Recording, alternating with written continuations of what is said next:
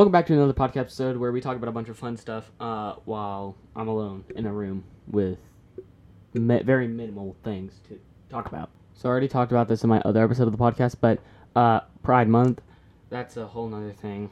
Now, June, if you didn't know, June is Pride Month and Autism Awareness Month.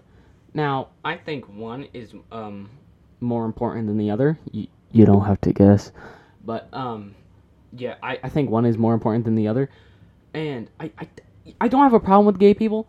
I have problems with certain gay people. Now, the problem I have with certain gay people is the gay people that just keep on shoving down that they are gay. You know, I like the chill gay people, the ones that don't really care.